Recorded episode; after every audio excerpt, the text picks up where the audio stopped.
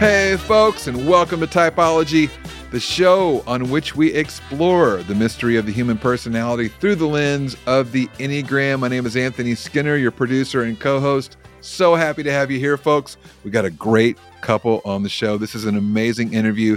She's returning for the second time and bringing her husband this time, who is an actor and screenwriter, talking about John Schaech. You've seen him on That Thing You Do with Tom Hanks. He's also appeared opposite Jessica Lange, Gwyneth Paltrow, Winona Ryder, and many others. He's got a brand new, really cool series called Blue Ridge that's going to be coming up in 2024, where he's going to reprise his character, Sheriff Justin Wise, from the movie The Night Clerk. And he is happily married to our returning guest, Julie Solomon. We've had Julie on before, had a great interview with her. Go back and check that one out. She was recently named one of the top 100 leaders in influencer marketing. Julie and her work has been featured on Forbes, Entrepreneur, Business Weekly, Business Insider, Success, and People, among others. You want to check out her best-selling book, Get What You Want: How to Go from Unseen to Unstoppable. So we've got John and Julie on the show with us today. Super excited about it. You're going to love him. He is a 4-wing 5. She's a 3-wing 2. Without any further ado, that's it for me, Anthony Skinner. Here is the host of our show, Ian Cron. Hello, Typology friends. Ian Morgan Cron here, host of the show on which we explore the mystery of the human personality and the human adventure through the lens of the Enneagram. I'm joined by my dear friend, my producer, my co-host, Anthony Skinner. Anthony, how are you today, my friend? Man, I'm doing fantastic, and I'm super excited about our two guests that are coming up. Before we get to our guest, I want to ask you a question. How is the new project going? Well, first, I just want to say that you have the most NPR voice ever.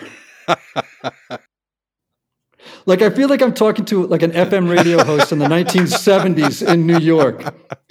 WNEW FM in New York City. And now... Yeah, exactly. You should be doing voiceover work, man. You have the best voice ever. Oh, man, ever. Thank you. We'll see where it leads. Well, who knows? You never know. It could be a second half of life career. Could happen for you. Yeah. Well, I am, as you know, in San Miguel de Allende, Mexico, and today is the Feast of the Immaculate Conception. And so you might hear fireworks and parades as we interview this amazing couple. I have great... anxiety. Does it sound like that a mariachi band might appear in my living room right behind me? Can you see a mariachi band just coming in behind me? A bunch of guys in sombreros like playing their... Does it sound like a little skirmish or battle going on outside of your house there? And all for Mother Mary. Yeah. I don't know if she has any interest in incendiary devices, but I hope she does, because she'd be very, very pleased. Okay, let's move on to our guests. Let's do it. Because I have been excited for days about their being on and returning to the show. Yeah, that's right. Yeah. Today we have on, and let's please welcome to the show, Enneagram 4 with a 5-wing, the actor and screenwriter, Jonathan. And Jonathan, is it Schaech? It's Schaech. Schaech. Dang it. Like, what the heck? I was supposed to ask that up front, Anthony. You're the dang producer. Oh, everyone's That's what I have to say about that.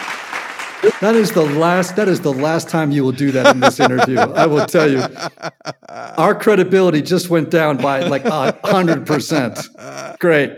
Jonathan and his wonderful wife, the Enneagram 3 with a 2-wing, the personal branding coach, best-selling author, podcast host, back to the show, Julie Solomon. Welcome to you both. Thank you for having us. No, I could not leave her out. I could not leave her out. That had to happen. That's right.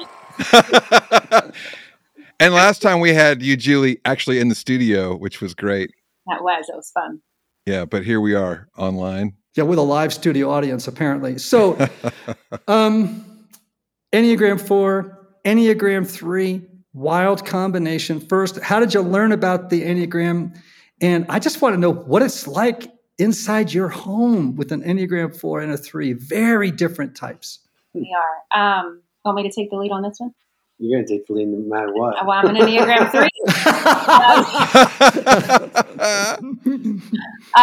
Okay. Well, I love personality tests and you know, character tests and soul tests and all the tests.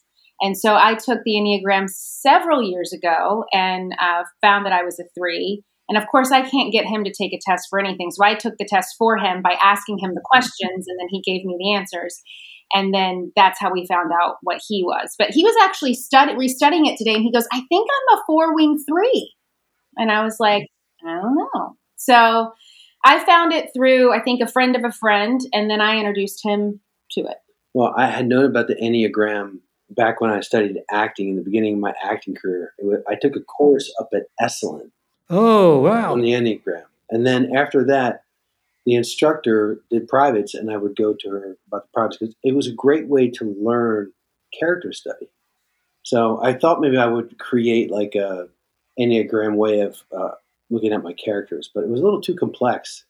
I stuck with what I was taught in the beginning, but I have used it as a tool. I am so interested in that. I last night, my wife and I were just trawling around inside of Apple Plus, and we happened upon that show, The Morning Show, with Jennifer Aniston and Reese Witherspoon, right? I think that's who it is. And I was watching it, and I was thinking, she is so archetypally Jennifer Aniston's character 3, and Reese Witherspoon's character is archetypally 8. And I'm watching it and thinking to myself, how helpful would it be if you really, because this is, the Enneagram is great because it tells you not just what you do, but why you do it. So if you know the underlying unconscious motivation of a particular type, it would greatly inform your preparation for a role, I would imagine. Would that be fair? Yes, exactly. And I think it's a really great tool for writers. Like screenwriters, yeah, you mean? Because you know exactly where your character is going to go. So I taught a class at Lipscomb in Nashville. It's a film, a screenwriting class. And I brought in the show Parks and Rec because the 9 characters in it, each one of them, this is crazy, the 9 characters each represent perfectly almost they're an Enneagram type 1 through 9. Wow. I don't think that's a coincidence. Yeah, I don't think that was by accident. Someone knows what they're doing. That's what I thought. Yeah. That's exactly what I thought. I was like, someone sat down and said, let's get 9 Enneagram types into this context and see what happens when they relate with each other. Now, of course, the problem would become eventually, right, that if you over-relied on it, I'm speculating here, that you would begin to develop caricatures instead of characters. Right. And that would become problematic. But if you just took a little bit of information, just a little bit, a couple of data points, it would really help, I think. Yeah, but then the actor they had to put their imprint on it anyway. So you just had to do your job casting. Yeah. Well, okay. So it would be helpful in casting too, right? I mean, to me, it's fascinating. And I feel like I have my own second career coming. It's Hollywood, Anthony. It's Hollywood. I'm going to be a consultant. There you go. And work with people on the development of different archetypal character types. What do you think? Yeah, I love it. Yeah. There's got to be a living in there somewhere. We can make it work. So anyway, yes. So I want to start with you just for a moment, John. I read a quote in an autobiography I've been with in the last couple of days. And the quote was just one of those things that really, really sort of, gripped me when I read it. It's the opening line of this autobiography. It's by a woman named Ruth Burroughs. And in the beginning of it, she writes, I was born into this world with a tortured sensitivity, and my life has not been an easy one. And I thought, that girl's an Enneagram 4. What do you think? Yeah, sounds like it.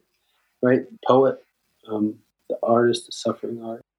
And has that been your journey? The unhealthy part of me. That was definitely the journey. But the journey now is a much healthier one. And I fill it with gratitude very quickly. And I've been working on those positive traits and thoughts and actions. So so that I don't fall into, I guess, my true nature, which is sabotage and destroy and cause chaos. Yeah. Yeah. Gosh, I'm glad we didn't meet when we were 30. Yeah. That would have ended poorly.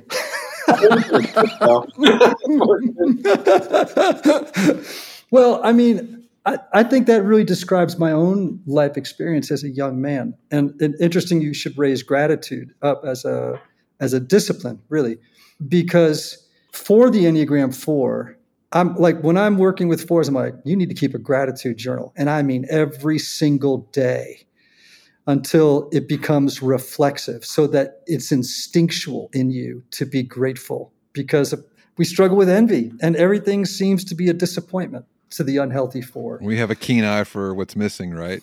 Good Lord, we sure do. And yet, out of the fire of those longings and out of the, I don't want to say these misguided appetites and fiery longings can be born incredible art.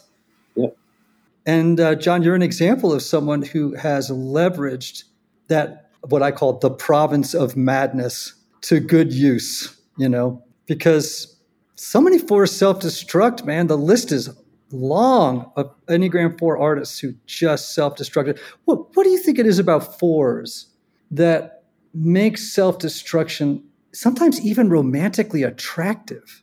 Yeah, it's a choice. It's more of the heart and that side of the world that we hear more than the other side. And my son literally said to me, hey, Dad, you know, all these songs are all about love.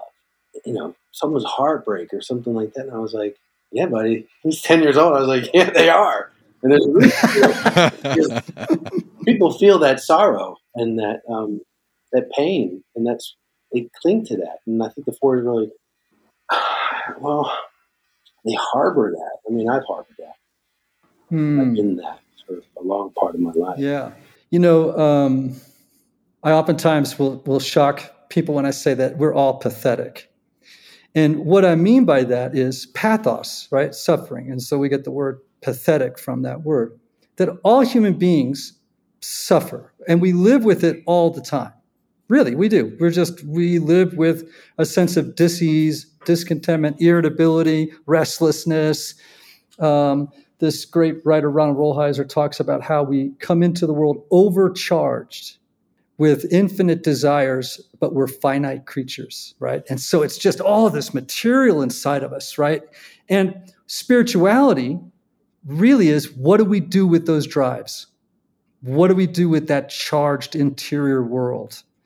Do we channel it correctly and make great art or create great businesses? Or do we allow it to self-destroy, right? Like just completely. And I think that for some types, 3s, 7s, others, they deny our pathetic nature. And some fall in love with it and actually embrace it and kind of feed on it as if it's delicious, right? And I think fours at the top of that food chain, man, like they just, that's kind of where they live until they get into a healthy place. And usually it's when they smack a wall of some kind. And we're going to talk about that in your life in a moment, in the lives of you two, when we segue to talk about big part of your shared lives. Julie, what's it like living with a four? What's that journey been like? It's never a dull moment, I can tell you that. But it's fascinating for me just because it's such a foreign concept for me to understand someone that would like go through life suffering. Because even when I have pain and challenges and even when I can be very self-critical of myself, there's this, this blissful ignorance, I guess, within me that is like, well, I can somehow fix that or avoid that or get to the other side of that. So where I don't have to like live with it.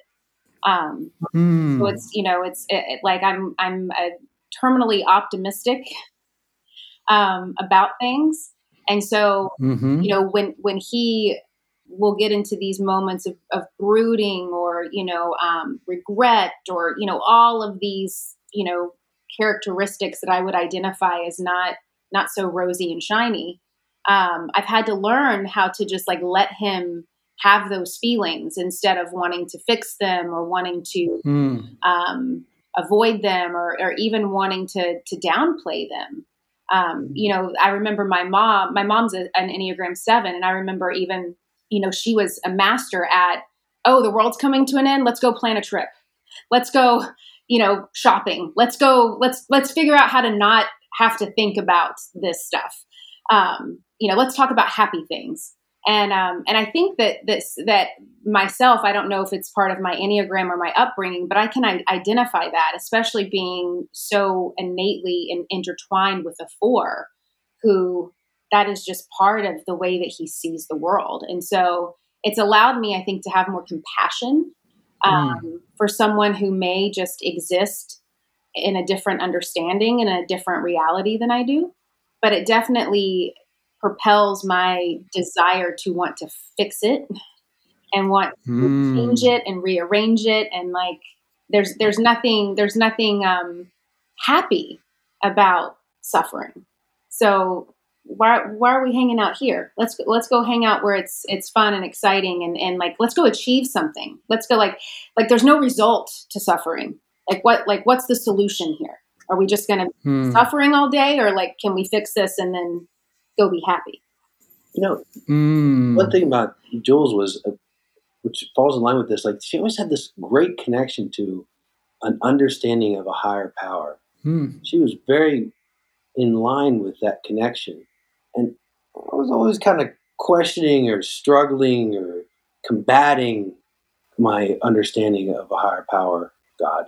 And she was always so keenly easy to get there. Like she just easily was always there, and it was who she was. Yeah. So I don't know if that has to do with. Yeah. I think at the end of the day, like I know that it's always working out for me. Even when it's not working out for me, it's still working out for me. It's just a knowingness. And so me having to understand whether maybe someone else that I share a bed with that may not have that knowingness is an interesting, you know, fascination of life, really.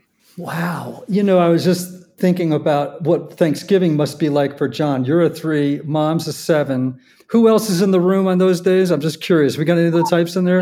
We've got lots of 3s, lots of 2s, some 8s, 7s. Oh my gosh. John, come to my house. Come to my house for the holidays. He just kind of quietly finds a room that no one's in. The running joke in my family is, where's John? Because we never know who he is. Because he just immediately goes and like hermits and hides somewhere. Right. That's because he's upstairs watching old Bergman films on the classic channel. He's just quietly upstairs. I get it. And yet, isn't it really wonderful that we have a tool like the Enneagram that helps us realize it ain't personal? Like it's just...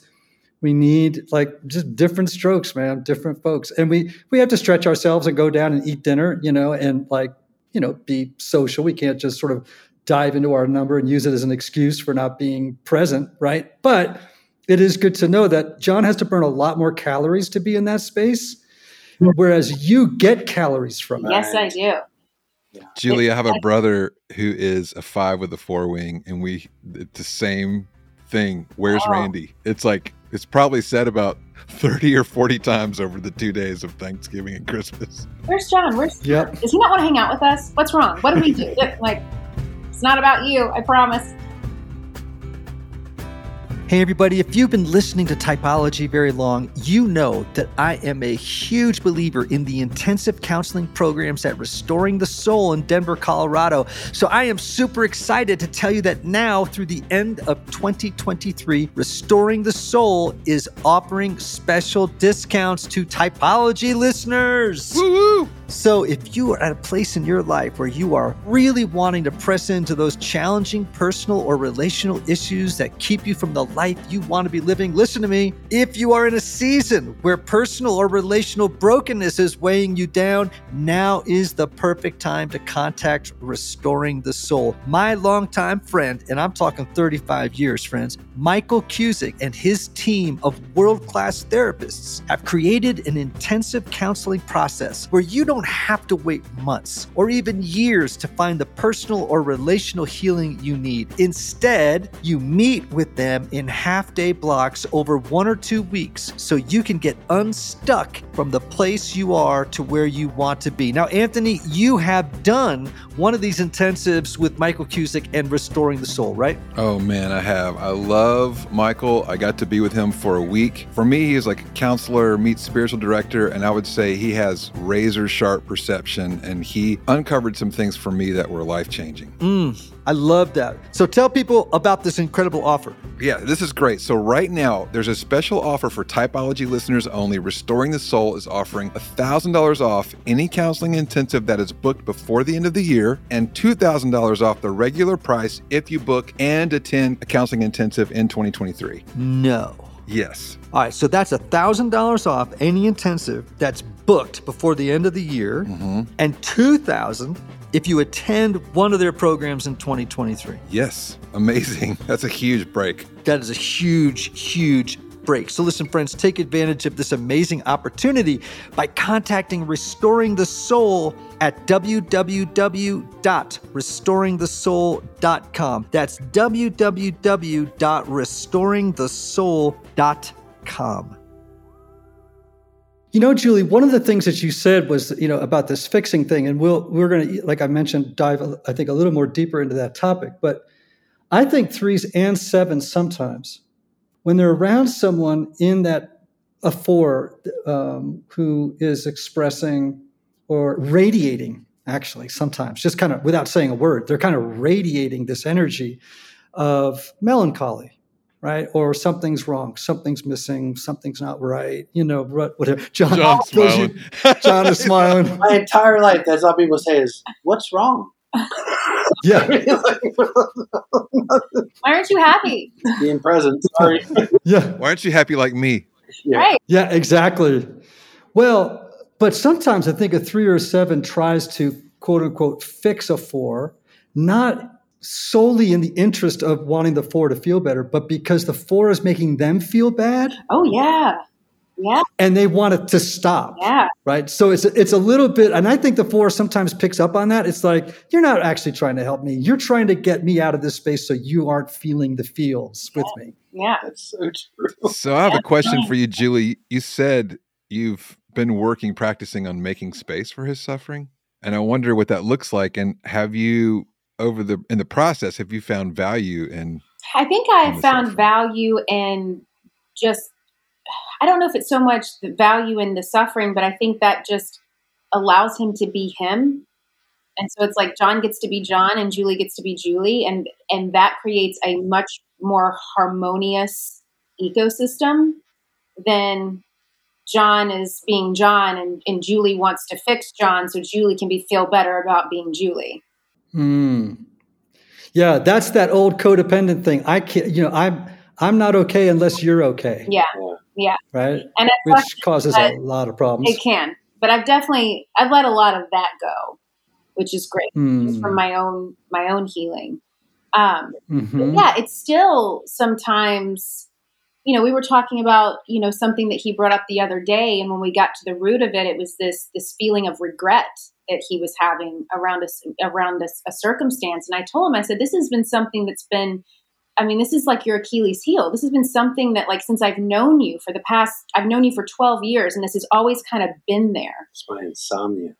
Yeah. And his insomnia, keeps waking me up in the middle of the night. Yeah. He's never been able to sleep. And so we get under the layer, and it's like, oh, there's regret to things. And I remember holding space for that. But at the same time, thinking to myself, like, I don't have any regrets about anything. And I couldn't have, and not to say that I haven't done things that, you know, I feel bad about, or maybe even guilt. Like I have guilt about things, but like, I don't have regrets. I don't have this deeper thing that strives within me. And so I think that's just a very key difference between, again, how he sees and experiences the world and how I see and experience the world. So this is a great teaching moment for our folks because, and I'm going to tap on something that we've had conversations about before, but you're embodying it so perfectly. Every number on the Enneagram has a time orientation. So 3, 7s, and 8s are all future-oriented types. They're always thinking about the future, what's next, right? 1s, 2s, and 6s are all present-oriented types. They're very present-oriented. 4s, 5s, and 9s are all past-oriented types. Makes so much sense. So this is an example of how the Enneagram, some of this knowledge, can be so helpful in a relationship, right? Because part of John's curriculum, if you will, is learning to not be so fixated on the past, but to bring into balance his relationship with the present and the future. Wow. Part of your journey, Julie, is to not over-rely or focus on the future, but to take into account both the present, which is hard for you, and the past. And oftentimes, one of the ways that I think a 3 escapes the past or regret, it's not like 3s, I think you probably have regrets, right? The difference is you would be very fast to spin it into a positive. Yes. Not reframe it. That's what a 7 would do. But you would spin a regret as something like, yeah, but now we can use that to X. Right. Right? Like now it's a very subtle difference. 7s will reframe, 3s will spin, and they're a little bit different. But this time orientation thing, you guys just nailed it so perfectly, how it works in a relationship and how it can cause dissonance. And also what it becomes a call or a summons to both of you to try to bring into balance a relationship with all 3 time orientations. Yeah. That's huge. And that makes so much sense because a lot, he'll be talking sometimes and I'm like, what's up with this like past focus? Like, I don't care where you've been. I just care where we're going. Like, let's just move along. Let's move on. And I think that makes a lot of sense. Certainly. Yeah.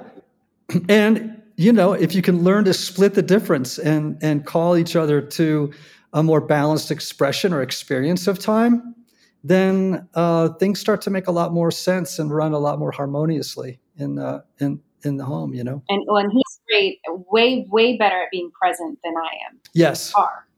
Yes, I believe that. Because you have so much, like an 8 and 7, you have terrific forward momentum all the time.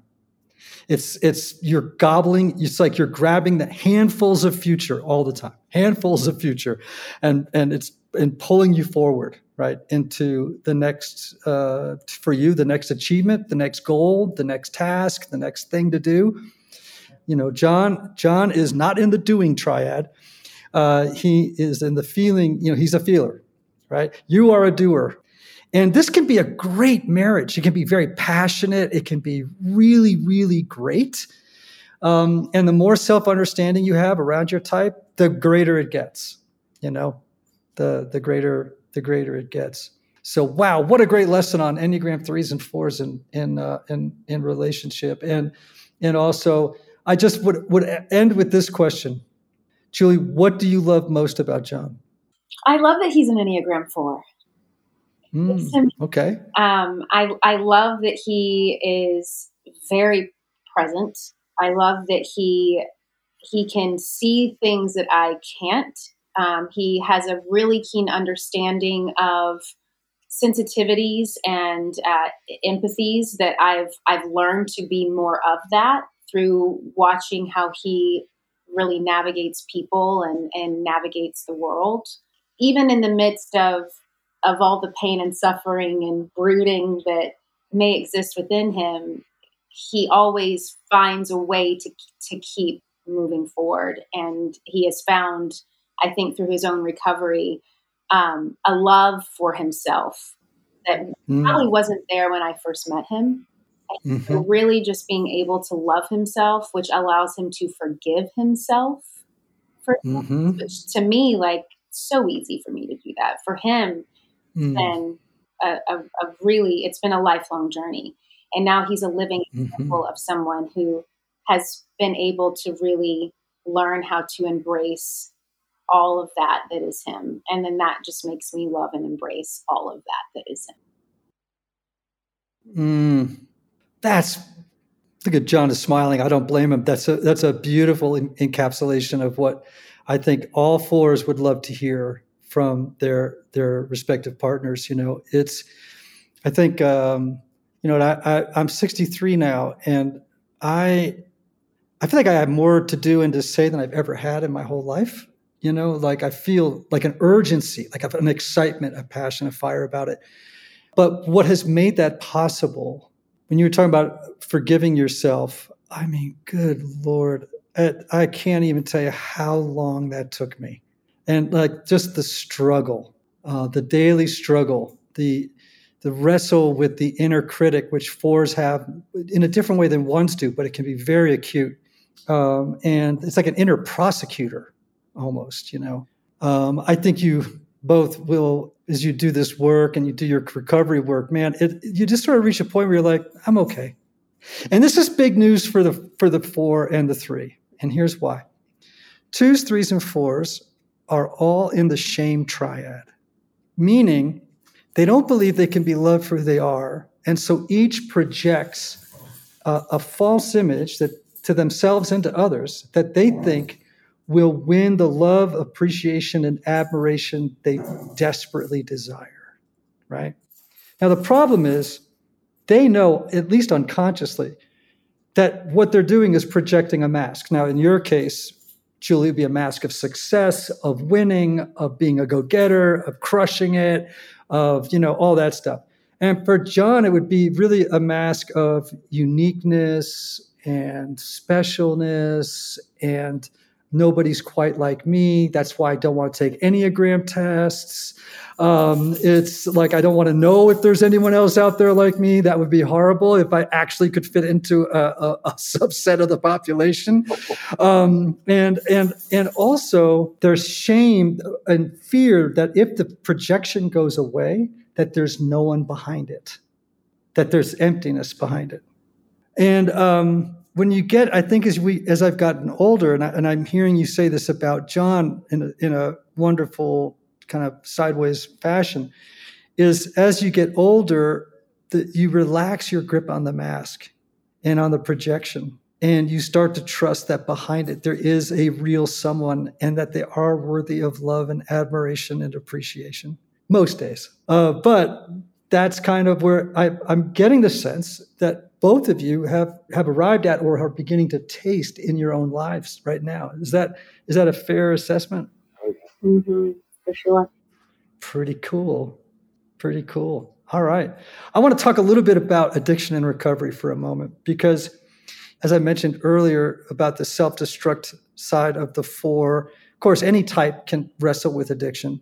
It's such a complicated animal, so it can't be type specific, but man, fours are notorious for it, as are 7s. But 2s, 9s. I go to meetings all the time. I just look around the room and I see a lot of 4s, particularly in Nashville, obviously, because there are so many artists and songwriters floating around. But I want to know a little bit about your addiction and recovery journey. You both have recovery journeys. And Julie, I'll let you explain what that means for you. But John, let's start with you. Talk briefly to share this a little bit about your addiction and recovery journey. So I stepped into a meeting over 12 years ago to get rid of a dependence on drugs and alcohol. I just was living this chaotic life, and I knew I didn't want to be there anymore. I went to a therapist, and they told me to go to those meetings. I remember the first meeting I went to, the guy next to me says, I just want to burn everybody up in here. And so I was like, I'm not supposed to be here. But I kept going back, and I kept trying. I worked the steps. I would get a sponsor, and then I just could never give back to the program. I couldn't. I didn't have the stories like the others had in AA. And it wasn't until I walked into a meeting on SLAW, which is sex and love addiction. And when I walked into it, there was like this broken hearts club. And I didn't probably a whole bunch of fours. It was just all fours. And I just realized that was what I could help. And I could do my 12th step. I could get back. And I just started working that program harder than ever. I hit a really hard rock bottom, which would have taken me and Julie away. And I didn't want that to happen. I'm a little boy. And I knew that that was, if I kept going down that road, it was going to be all over. And my AA sponsor said, "Okay, I can work this program with you. It's easy." That's what he said. "Just got to figure out what you want to give up." And it took me quite a while for me to like, what is the thing that's keeping me from being my most authentic self? What is the thing? And it was shame. And I was able to define shame as, it's not guilt. I didn't do something wrong, that I was wrong. I felt as though I was wrong. I was living this life like, and I did what you just described, a four. Like, I'm a four. Like, I got to give up being a four. I got to give up this shame of my life. But then I was able to identify them through my character defects and my shortcomings in my life. You know, I'm dyslexic, so I could never truly, I always felt stupid. I was sexually molested by a director in the very beginning of my career, which hung on to me all the way through. And my father tried to commit suicide when I was a young boy. I never had really addressed those things. When I was able to really look at them from this perspective of shame, and I was able to stop the chaos and get closer. And the other thing I did was, I was no longer looking at the God that my father had given me. I was redefining what God was. And once I was able to do that, I would see the sunrise and the sunset and just wait for another day. Got through everything that I possibly could, day by day. It's been 7/7/17. I've been able to be more intimate and loving with my family and be more present. I gave all the tricks that I thought worked. My career as an actor has taken off in ways I never could ever have fathomed. I'm more authentic of who I am. And I like myself. I love myself. Most important.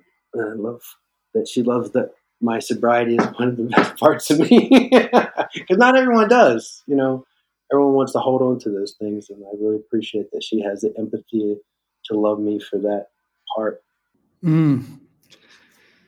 That's terrific. Thank you, by the way, too, for sharing so vulnerably about your history, because it's so important for our folks as they listen to recognize that we're not alone, right?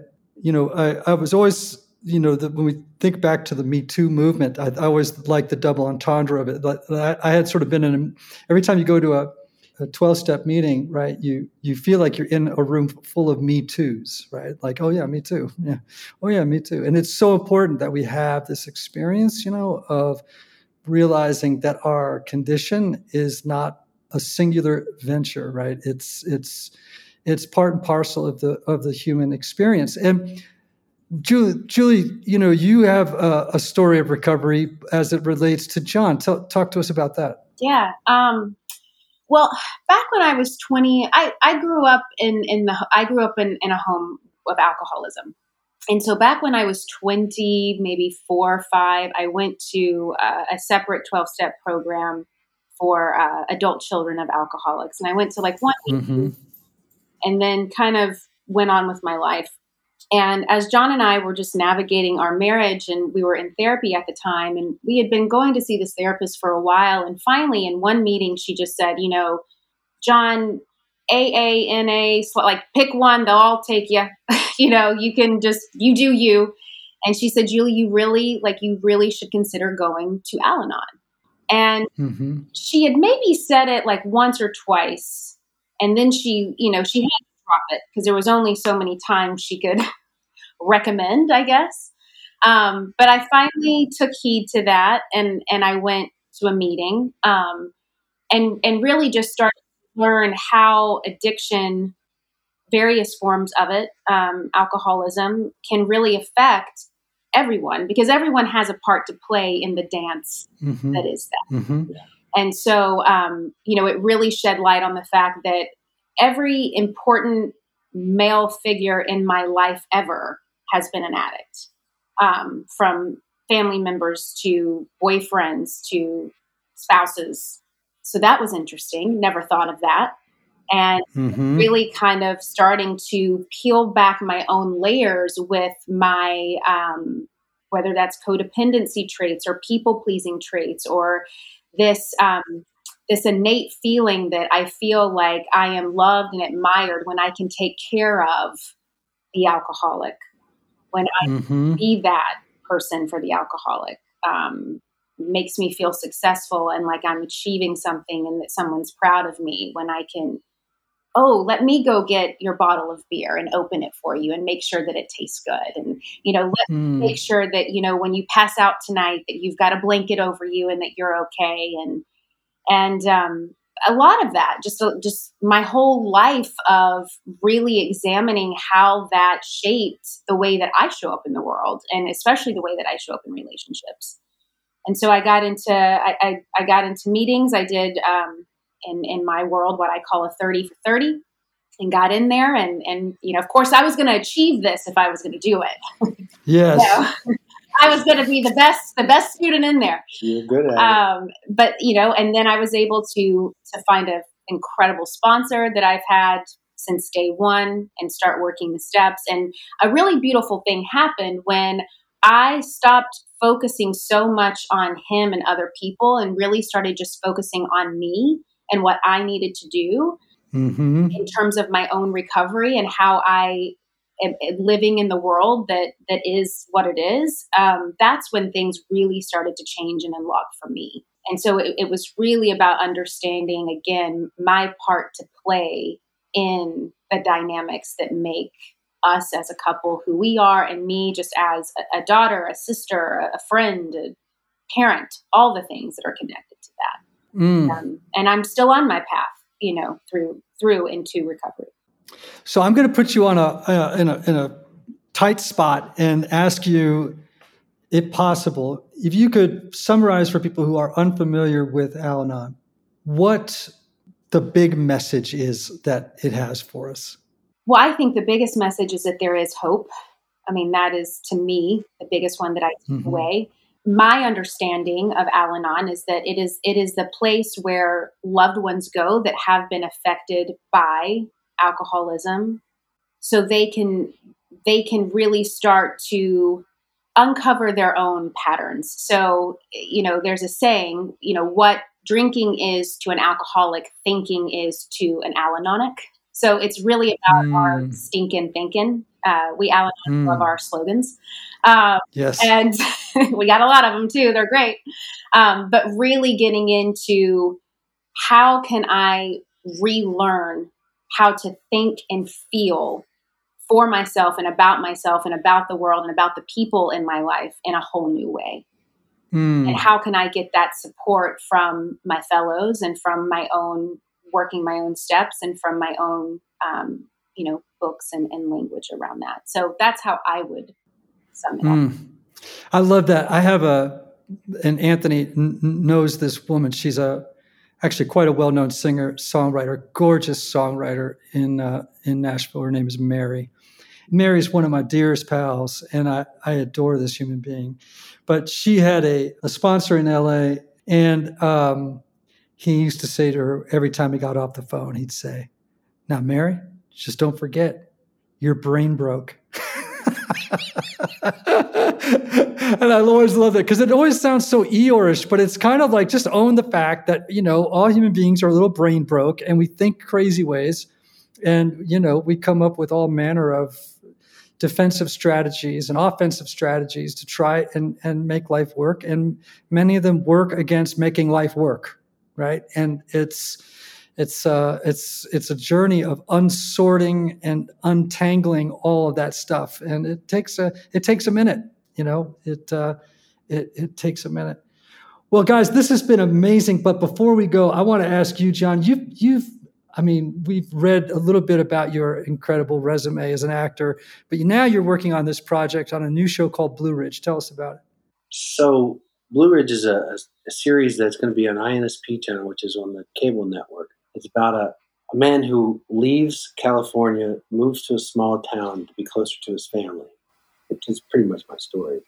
And he was a former military man who's now become the sheriff of the town, and something happens every single week, and he's got to figure out who done it. What's his type? Do you know what his type is? Well, he's very close to my father, which is interesting because my dad he's so sorrowful all the time. Mm-hmm. He's probably a four. Oh, I get eight vibes from your dad. Yeah. His dad was a cop. His dad was a cop in Baltimore for about 30 years. Tough town. Yeah. Oh, yeah. But very... all about justice.